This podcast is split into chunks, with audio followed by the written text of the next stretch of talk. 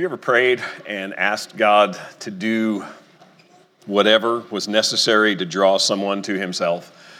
You know those kind of prayers. Lord, work in this person's life, parent, spouse, friend, child. Cause them to, to see you, cause them to trust you, do something, grab their attention, work in them in some way. Seems to be some precedent for that. 1 Timothy 2, where it urges that there be supplications and prayers and thanksgivings and intercessions made for all people. And in that same context, in 1 Timothy 2 4, it says God desires all people to be saved and to come to the knowledge of the truth. And so it does seem to speak there of part of our praying is praying that God would save people, that He would bring them to that knowledge of the truth. Now we know that God does not save all by grace. He saves those who turn from their sin and who trust in Jesus Christ, and yet his desire is true and real. In fact, in Acts 17:30, God commands all people everywhere to repent and trust in Jesus Christ. And so we pray. We pray for God's will to be done. We pray for God to, to move hearts, to change them, to turn them toward himself. Like you turn to Isaiah 19 this morning. We're, we're going to be uh, in the middle of a section, Isaiah 13 to 23, where God is confronting Gentile nations, where one after another, he is exposing their arrogance and their evil. And we see this cycle where he warns them of judgment, and then he gives hope to those who will turn and trust in Yahweh. We looked last week at chapters 13 to 18, this morning, chapters 19 to 23, and throughout these passages, um, throughout these chapters, God is warning in particular groups of people in chapters 19 through 23 Egypt, Cush, also part of, of the African continent, Babylon, and Tyre. And you can see them, you have the map uh, in your sermon notes, and you can see it on the screen as well. Tried to highlight those in red. And then in, in chapter 22, there's sort of an insert in this section where he speaks particularly to Jerusalem in light of what he's been saying to the nations where he chides Jerusalem for, for trying to form alliances with the nations.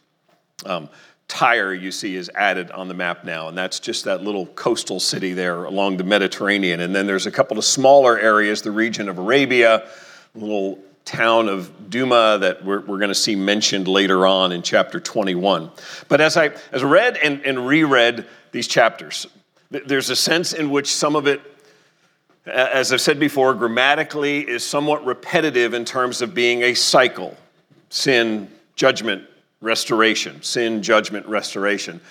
But something that stood out to me throughout these chapters is how God works in the lives of unbelievers to bring them to a place of conviction, to demonstrate their guilt, to show that they are relying on self when they need to trust in Him for salvation. Uh, so far in Isaiah, what we've primarily seen is God using evil nations to punish other evil nations. He takes the sin of one nation and he uses the army from another, and he uses that to, to punish them, to carry out his judgment, and to bring conviction by the fulfillment of prophecy. And so he removes his restraint on their wickedness.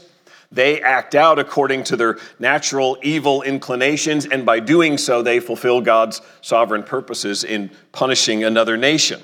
And so Assyria was a tool to punish Israel and, and, numerous other countries that we've already seen, Damascus in, in Syria itself. And then uh, Assyria was a tool to warn Judah. Babylon later will carry out God's punishment on Judah for their sin. And so we've seen nations used against nations. But in chapters 19 to 23, there are a lot of other ways that God works to expose man's sin and to bring him to a place of, of need or at minimum conviction that he sees his guilt. So I want to this morning, I want to show you eight ways that I, I just in going through these chapters, that we see God exposing man's sinful pride, showing the, the foolishness of his self reliance, and giving him cause to trust in God alone.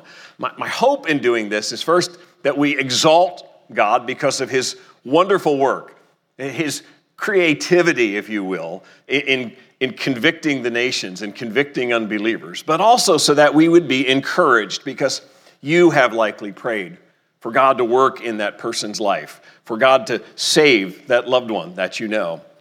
And, these are just some of the many ways in which God carries out this work. We're going to spend a lot of time at the beginning of chapter 19. Don't worry when it seems like we've only gone through four or five verses and you're thinking, and, and he's got eight ways, and we're going to be here all morning if we're going to get through chapter 23 we're going to spend a lot of time in these first few verses and then skim the rest for, for the most part. But let me just start in Isaiah 19, verse 1 says, An oracle concerning Egypt. Behold, the Lord is riding on a swift cloud and comes to Egypt, and the idols of Egypt will tremble at his presence, and the heart of the Egyptians will melt within them. Israel's relationship to Egypt. Remember, Isaiah is primarily speaking to the Jewish people in the nation of Judah. And so, even, even though this is addressing Egypt, he is also trying to bring this to mind for the people of Judah. And we know that this relationship is long and it has been difficult, going all the way back to to God establishing Joseph in a high governing position within Egypt so that he can be part of saving God's people, Jacob and his descendants, from a drought, from this severe drought.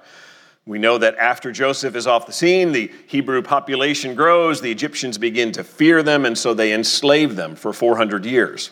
And yet, by the time of the birth of Christ, Egypt is deemed safe enough that a young Jewish father and mother can take their small baby boy, who also happens to be Israel's Messiah, and run to Egypt for refuge.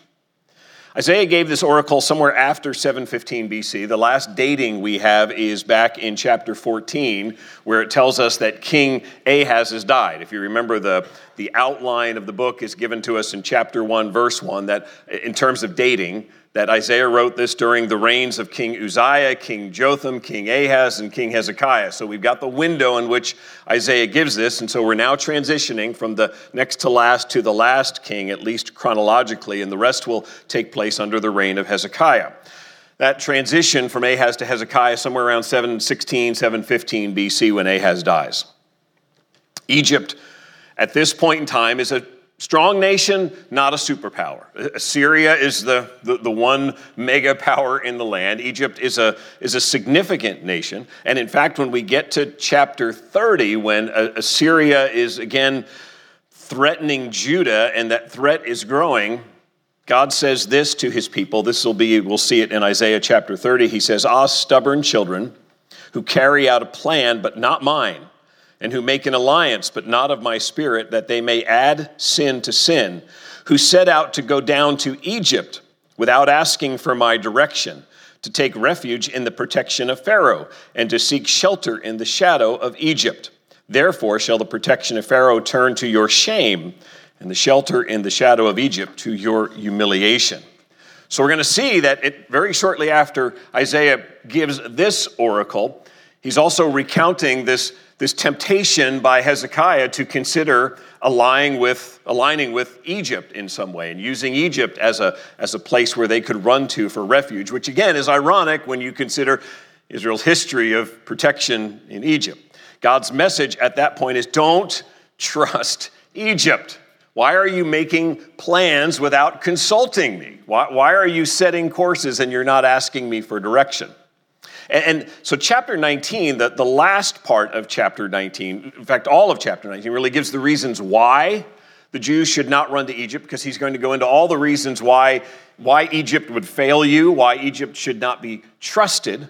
But ultimately, when he gets to the end uh, of chapter 19, he goes on to say, There will be my work in Egypt and many will come to worship me in Egypt. The very last part of chapter 19 is this remarkable conclusion that many Egyptians ultimately would fear and worship the Lord, which is a remarkable thing, especially if you know anything about Egypt's history. They are considered one of the most polytheistic nations that ever existed. Uh, throughout its ancient history, Egypt had at least 1,500 different named gods and then multiple hundreds of others who were unnamed, who were just known for their functions as guardians of the afterlife, as those who judge the dead, as their gods for each hour of the night.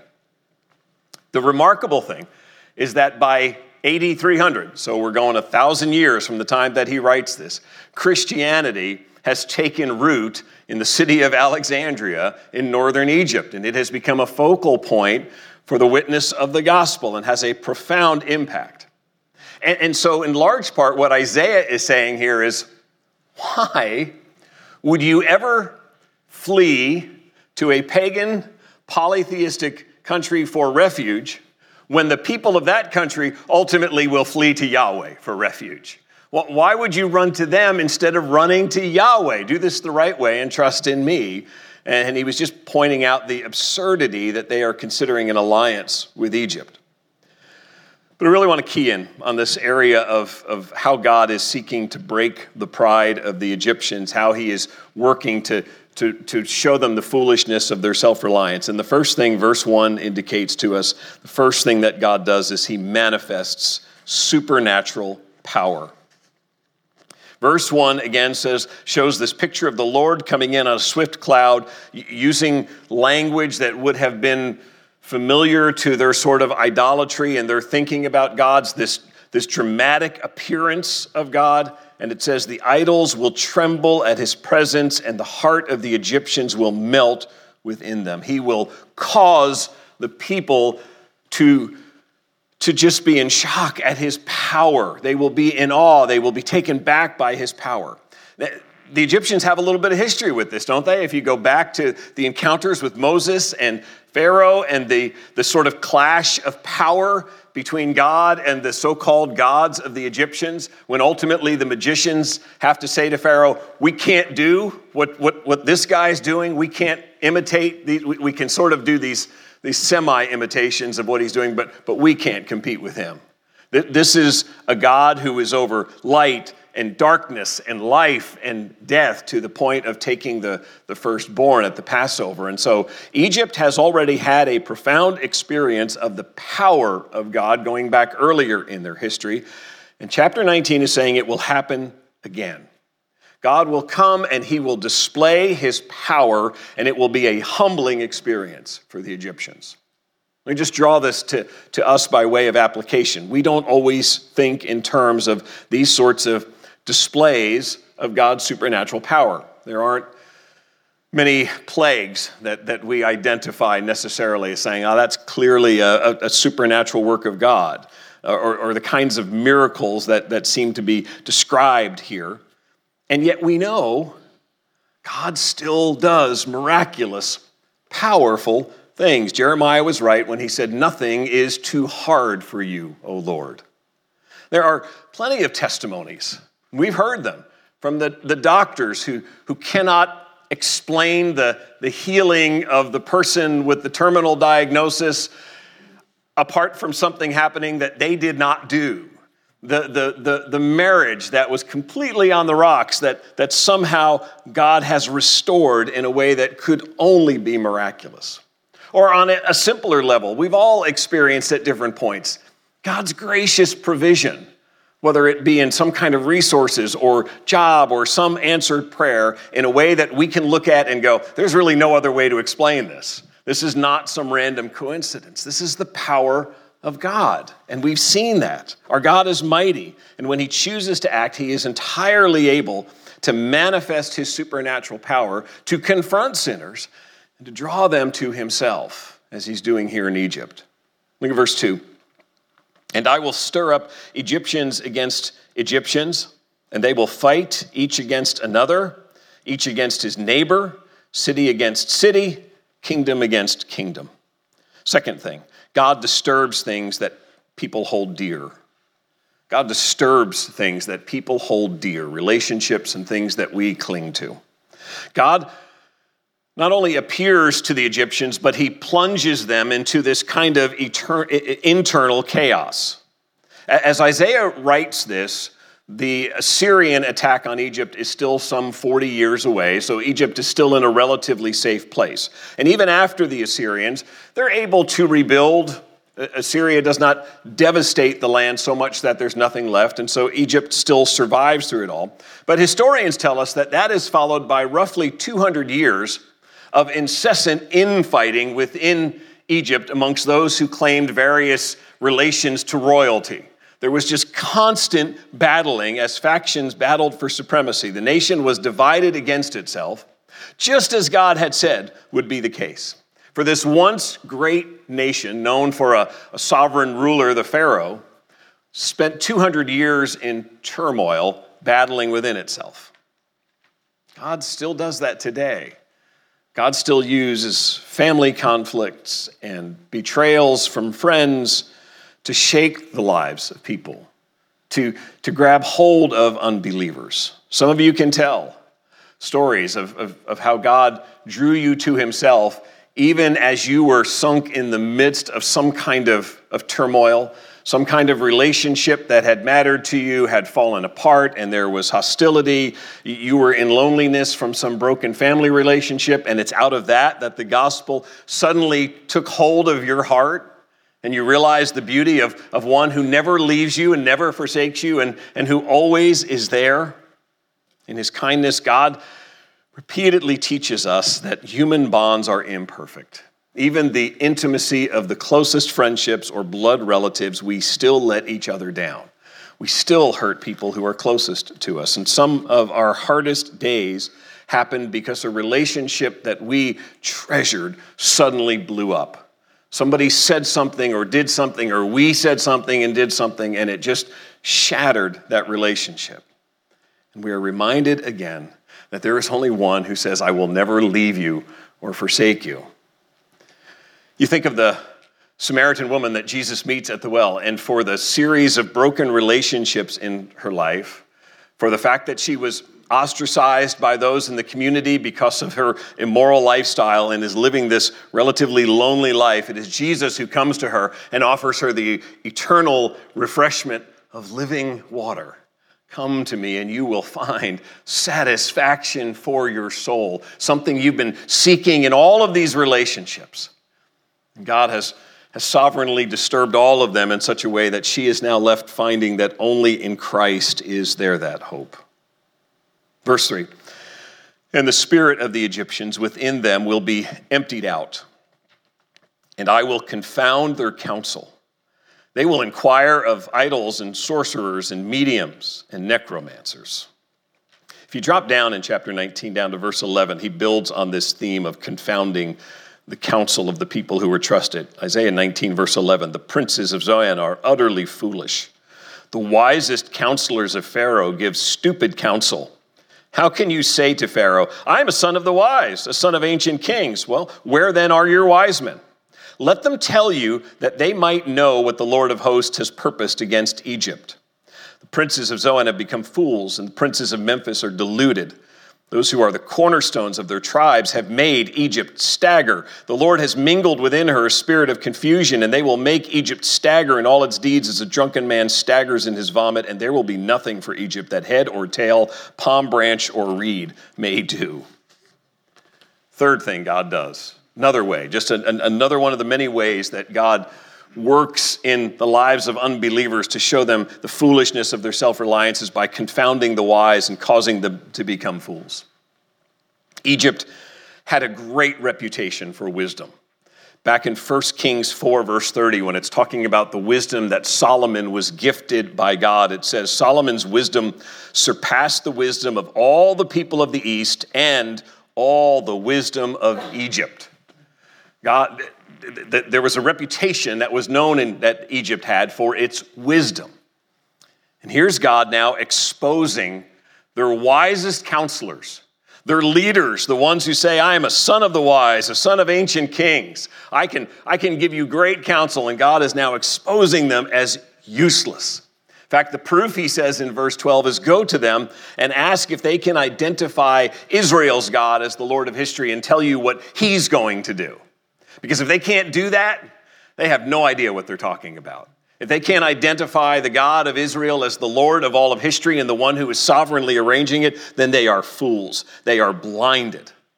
They are not discerning, not just because they've suddenly forgotten or stumbled. It is because, God says, because I will delude them. I will bring this confusion on them.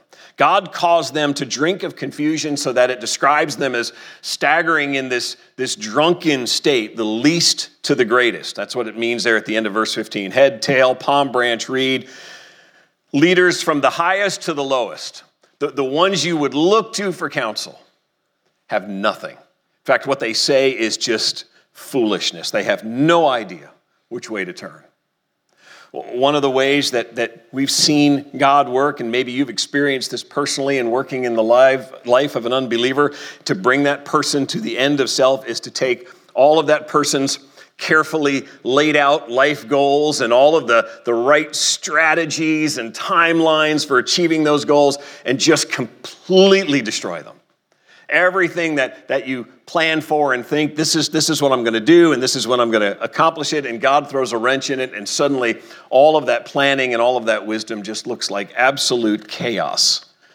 The company downsizes or the engagement is called off or a pandemic hits and changes everything and the wise are staggering with confusion. Now what that, that, this same lesson, and we, we, won't take all of the time in chapter 22, but, but chapter 22 is the oracle concerning the valley of vision, and it is in particular speaking to the people of Jerusalem. It's the one interjection in all of this series to, to Gentile nations. But amid these oracles, it gives us a glimpse into the mindset of the people in Jerusalem that's driving them to run to other nations. Chapter 22 talks about some of the steps that the people of Jerusalem took to try to protect their city from, from tearing down houses to, to get the wood to help fortify the walls to, to, to building a better reservoir within the city walls to protect their water supply. Isaiah 22 11 says, At a time when, when the people should have been mourning, weeping, grieving over their own sin, instead, Isaiah 22 12 says they are, they are partying with joy and gladness. They, they've got the idea that we got this figured out. We've, we've fortified our city. We're ready to go. We can, we can do battle here. And listen, even if it doesn't work, even if it all fails, then we're going to party and we're going to enjoy life un, un, until that happens. All of this, instead of mourning over sin and turning to Yahweh and trusting in Yahweh, they had their plans for facing the enemy. And yet, chapter 22 saying to the Jewish people, even some of your own leaders have already fled. They've already abandoned Jerusalem. They, they, they have no answers for you, so much so that they've, they've fled. And, and it goes on in chapter 22, and it talks about some of the counselors to the king who did remain, some of those who were respected and, and who were looked at as strong and dependable. It describes them in chapter 22 as a, a peg in the wall, a strong peg that you, you put in the wall so that you can hang something on it. Anything can, can rest on that peg. And it describes some of these counselors with that sort of language. And it says, in the end, that peg will be cut down, and everything that is hanging on that peg will crash to the ground with it. That's how God confounds the wise and makes them look like fools lying on the ground. These ones who, who are being depended on for their counsel. And God says, If you will not depend on me, I will confound the wise and I will make them to be fools. I would just say, as an aside, in chapter 19, back in verse 3, where he says, They will inquire of idols, sorcerers, mediums, and necromancers. That practice is still alive and well today. Spiritism is packaged as psychics and spiritual guides who have their shops all around.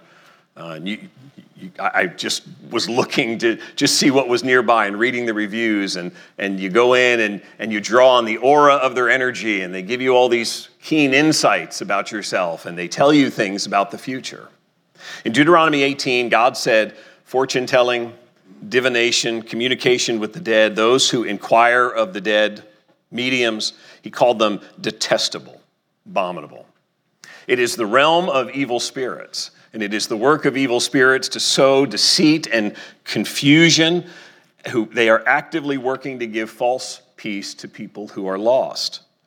Acts 16 gives us the illustration of this the, the slave girl who is, who is used by her owners to tell people about what is in the future, and she's bringing them great profit from her divination until what? Paul commands that the evil spirit within her come out of her in the name of Jesus Christ, and she now becomes worthless to those owners because she is no longer led by that evil spirit. Such practices are dangerous. This is not just an ancient thing. We need to be aware of this as well, that these practices are dangerous. The Spirit of God is also greater than any evil spirit, and the Spirit of God is powerful to confound all of the counsel of evil spirits as well. And that's what he's doing here in Egypt as they're, they're consulting these ones that they've relied on before. God says, I will cloud it in such a way that they will look like fools. Verse 4, Isaiah 19, verse 4. And I will give over the Egyptians into the hand of a hard master, and a fierce king will rule over them, declares the Lord God of hosts. Fourth thing God may do is give an unbeliever into godless hands. This one's a lot like what we've seen already throughout Isaiah, and that is God taking arrogant, sinful people and now putting them in the hands of other evil people and removing the restraints and, and experiencing then the, the wrath of God through this judgment of others, act of others. And as Isaiah 20 confirms, despite some, some strong attempts to defend itself, Egypt was taken into captivity by the Assyrians. They later came back and they rebuilt, but there was a defeat at the hand of the Assyrians. And so that's what he's describing here when he says a fierce king will rule over them. They, they will lose. God still uses, even today, the actions of godless people to draw other unbelievers to himself. Some who have suffered sin, evil at the hands of others, may see their own sin and put their hope in Christ. Some who have been abused and victimized by the evil of others, they come to a place of calling on, on the one who is good and kind and just. It's an interesting I, I, think sort of analogy to this that I'll draw on in, in, in 1 Corinthians chapter 5, it's a passage where um, Paul is, is speaking to the church in Corinth about their, their being tolerant about a man who is carrying on in immoral sin. He is involved in a, a, sexual relationship that is bordering on incest, that is clearly involving adultery, and, and there is no sign of repentance.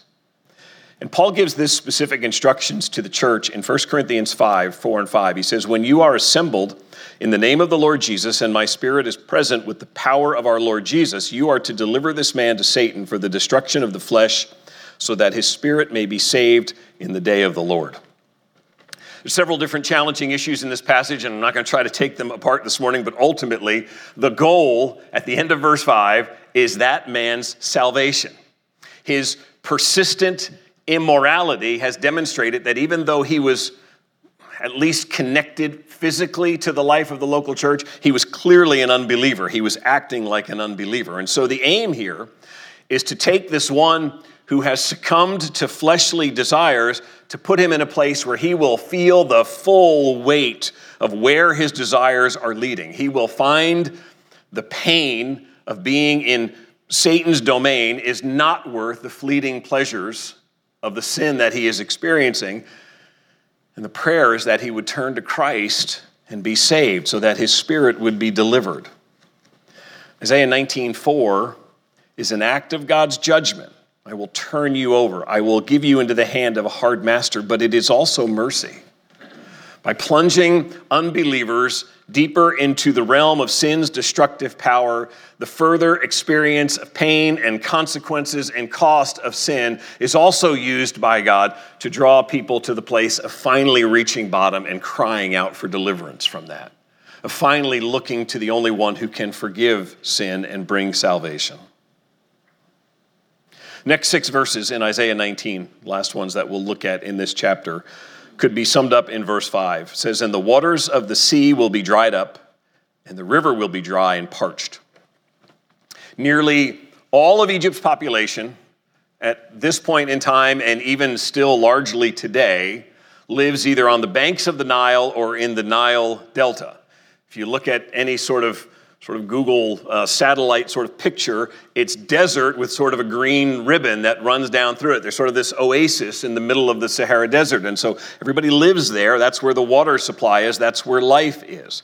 So, what these verses are describing here is not only unprecedented, but utterly devastating. It's describing God doing a work in nature that would dry up the Nile. Now, there's no record of this prophecy yet being completely fulfilled. I'll tell you that all of the, the scientists, and I'm not going to engage in the debate on this, but all the scientists will say, if you look at what's happening in the climate, that the Nile and the Nile Delta are, are shrinking, which, for all we know, is a sovereign work of God as well, in terms of God using man in a way to bring about exactly what he said here. But here's the, the point that I really want you to get the Lord of creation can disturb the created order in such a way as to cause unbelievers to see him and to worship him.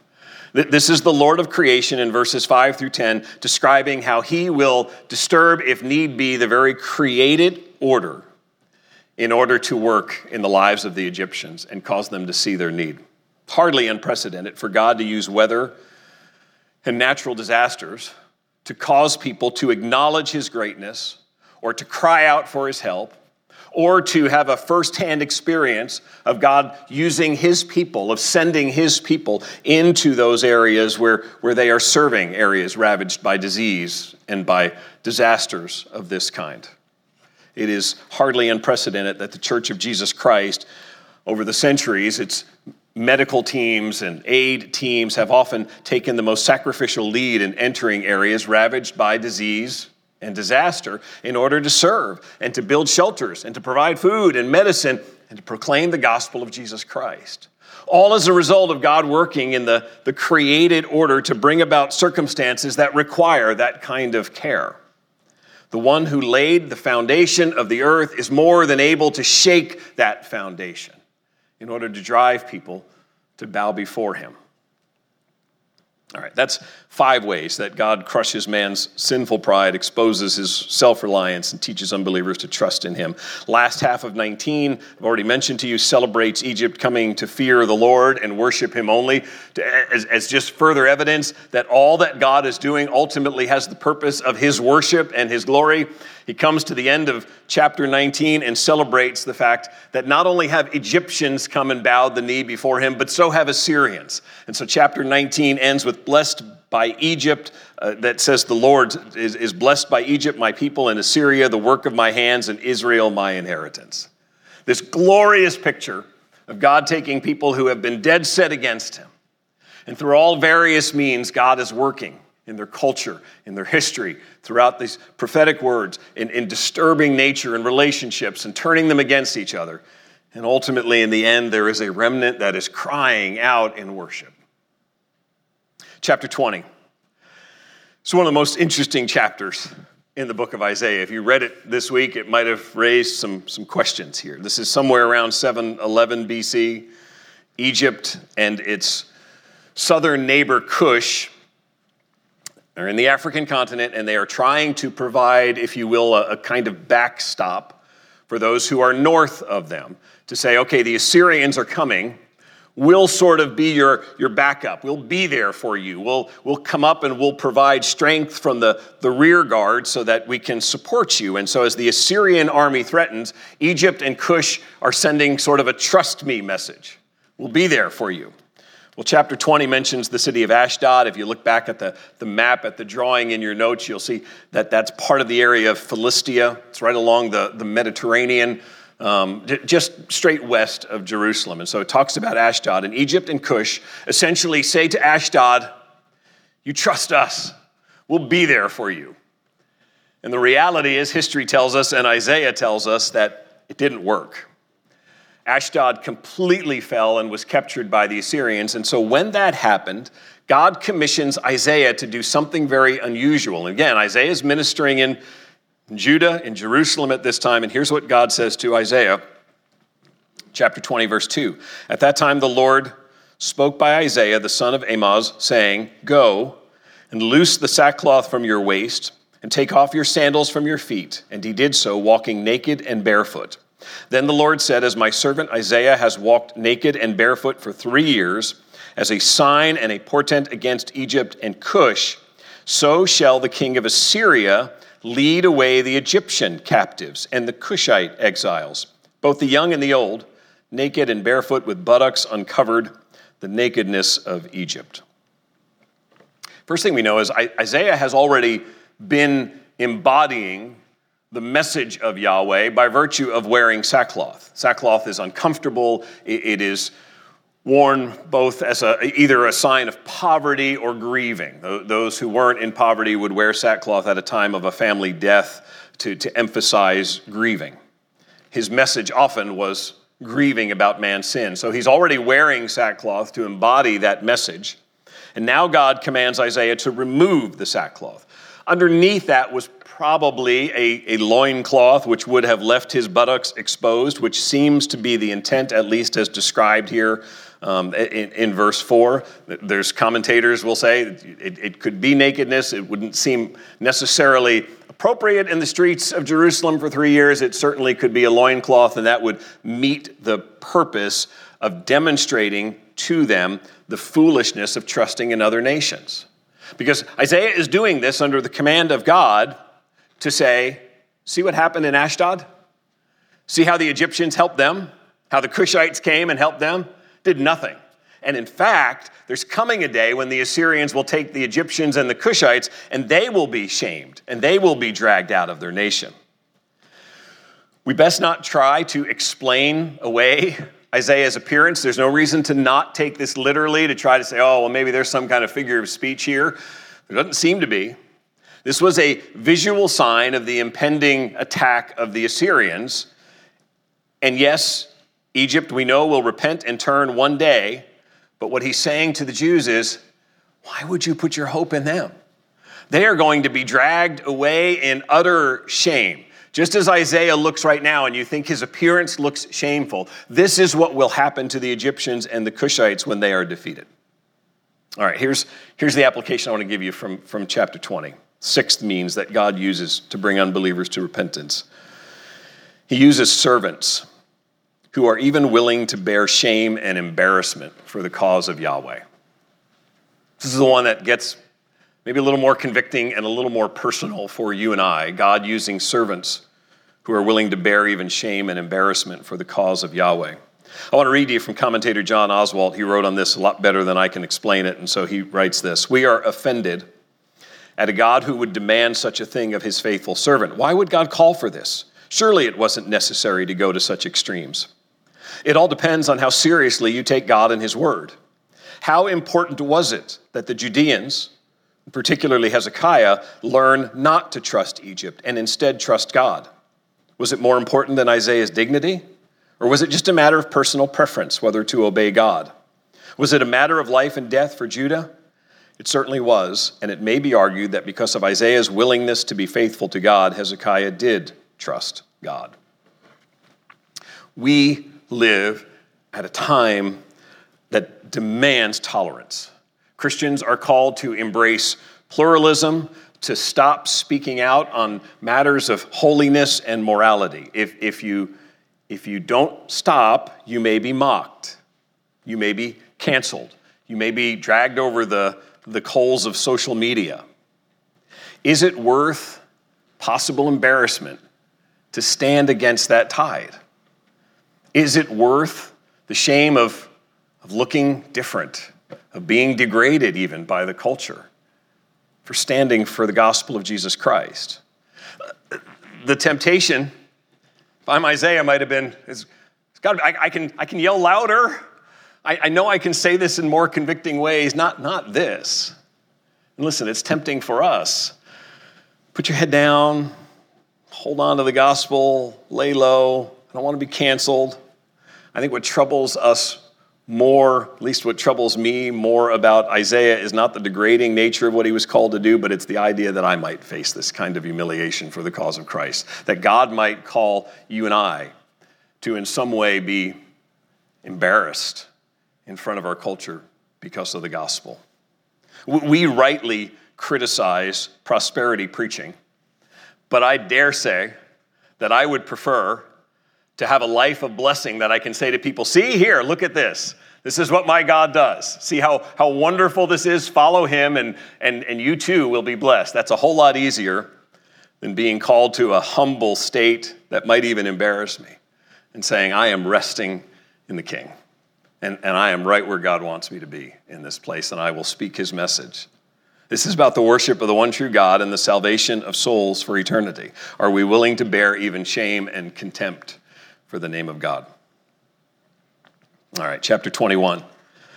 Another oracle against another city. Takes you all the way down to verse 9 before you finally recognize that it's Babylon that he has in mind here. He speaks about a whirlwind coming across the desert, a wilderness by the sea, and he names some places, but it isn't until, verse 9 of chapter 21 that he says, Fallen, fallen is Babylon, and all the carved images of her gods he has shattered to the ground.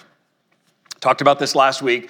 Two senses in which the Bible and, and Isaiah particularly use Babylon, sort of the broad um, spirit of the age kind of sense, where he uses Babylon as sort of a code word to say this is, this is man's humanistic, self reliant sin. Babylon stands for man believing that he is God and doesn't need God. And then there's, of course, the, the city slash empire of Babylon, the actual geographic location. It's probably the latter that he has in mind here. This is God's judgment on the empire of Babylon. About the time Isaiah writes this, there's a Babylonian leader who's working really hard to try to, to, to equip Babylon to get out from underneath Assyria at that point. Around 705 BC, Babylon was starting to become something of a threat to Assyrian dominance, so much so that Isaiah 39 says, The son of Babylon's king took a gift and sent messengers to King Hezekiah in Judah and said, Trust us Trust Babylon. We'll work with you in protecting you against the Assyrians. The point here, then, of, of this chapter, chapter 21, is Isaiah saying the same thing he's been saying all along. Why? Why would you look to this nation? Why would you look to Babylon for help when Babylon is doomed? Let me show you how Babylon is doomed. And that's what chapter 21 goes on to describe how the Persians and the Medes will ultimately overthrow Babylon. So he's saying you're going you're going to put your hope in them and they won't be there. Don't trust them. In verse 2, Isaiah said God showed him a stern vision about Babylon. And even though Babylon would eventually attack Jerusalem, that stern vision was enough to cause Isaiah to be anguished by what he saw in God's judgment of Babylon. Watching the, the day of the Lord, God's wrath poured out on Babylon caused anguish even for Isaiah, who rightly would have despised Babylon for what he knew that they would do. Yet Isaiah in verse 4 of 21 says, My heart staggers. Horror has appalled me. The twilight I longed for has been turned for me into trembling. Isaiah is saying, I, I did, I, I longed for darkness to fall on Babylon. I understand how evil they are. And then I saw what God was going to do in the day of his wrath, and it caused even my knees to become weak. But look at verse 6. Isaiah 21, verse 6. For thus the Lord said to me, Go, set a watchman, let him announce what he sees. When he sees riders, horsemen in pairs, riders on donkeys, riders on camels, let him listen diligently, very diligently. Then he who cry, saw cried out, Upon a watchtower I stand, O Lord, continually by day, and at my post I am stationed whole nights. And behold, here come riders, horsemen in pairs. And he answered, Fallen, fallen is Babylon, and all the carved images of her gods. He is shattered to the ground. O my threshold and winnowed one, what I have heard from the Lord of hosts, the God of Israel, I announce to you. Seventh thing, God uses servants, not only who will bear shame and embarrassment, but he uses bold watchmen who are not afraid to speak his truth. Even when no one wants to hear that truth, even when that truth is despised, he still uses bold watchmen. Isaiah is commanded by God to be a lookout, to stand watch, and to declare, Here comes the enemy. We need to prepare for this. He is, he is announcing Babylon will fall. That is as nonsensical a thing to say at this point, 8th century BC, as you could possibly think of. Babylon's a strong city. How dare you say Babylon is falling or has fallen? Can't possibly be. Doesn't make any sense. It's not true. In fact, there, there are trading partners to Babylon who rely on their commerce, who, who despise this message. How dare you say this about Babylon? Arabia, the, the region of Arabia, was going to see refugees fleeing Babylon's destruction. Talks about the town of Duma and one of these, the oracle concerning Duma, verses 11 and 12. It's this little city that, that's between Babylon and the west that, that's part of the trade route. And, and, and Duma is now weeping because if Babylon is falling, then Duma has lost its economy as well. Isaiah is that watchman who proclaims, This is what the Lord says. This is what God warns. As servants of Christ, we are called to speak his truth, even when the message is despised or seems to be foolish. We are to warn people. We are to talk about sin. We are to talk about holiness. We are to talk about man's need of a Savior. We are to be that watchman who speaks what is true. We've already touched on chapter 22, it's the section on, on Jerusalem, and so we made it chapter 23. God's oracle against Tyre and Sidon. Tyre is a, a rich seaport on the coast of the Mediterranean, about 100 miles northwest of Jerusalem. It's got a mountainous coastline. God, God's design of Tyre is, is what would seem to be for coastal cities perfect. It's got these mountains behind it that shield it from behind. The mountains form all of these different coves and harbors so you can tie up your ship and it's guarded from, from the wind and all of the impact of that. And so it is a major trade city. Cities from the other side of the Mediterranean, from the European continent, would come and bring their goods to Tyre and would sell them there. And so, chapter 23 speaks of revenue flowing into Tyre. Verse 8 describes the merchants of Tyre as being like royalty, its traders as being among the most honored on earth. Verse 7 describes Tyre as a triumphant city. If the economy is what people care about the most, Tyre was just one of those places that the ancient Near East loved and envied. If Babylon was the, the capital of commerce in the east, Tyre was the city in the west. And not only did it have the commerce, but between the mountains and the sea, it was considered impenetrable. It had this great natural sort of barrier that defended it. And then, verse 1 of Isaiah 23, God says, Wail, O ships of Tarshish, those coming from the west, for Tyre is laid waste, without house or harbor. God says, it's not going to last.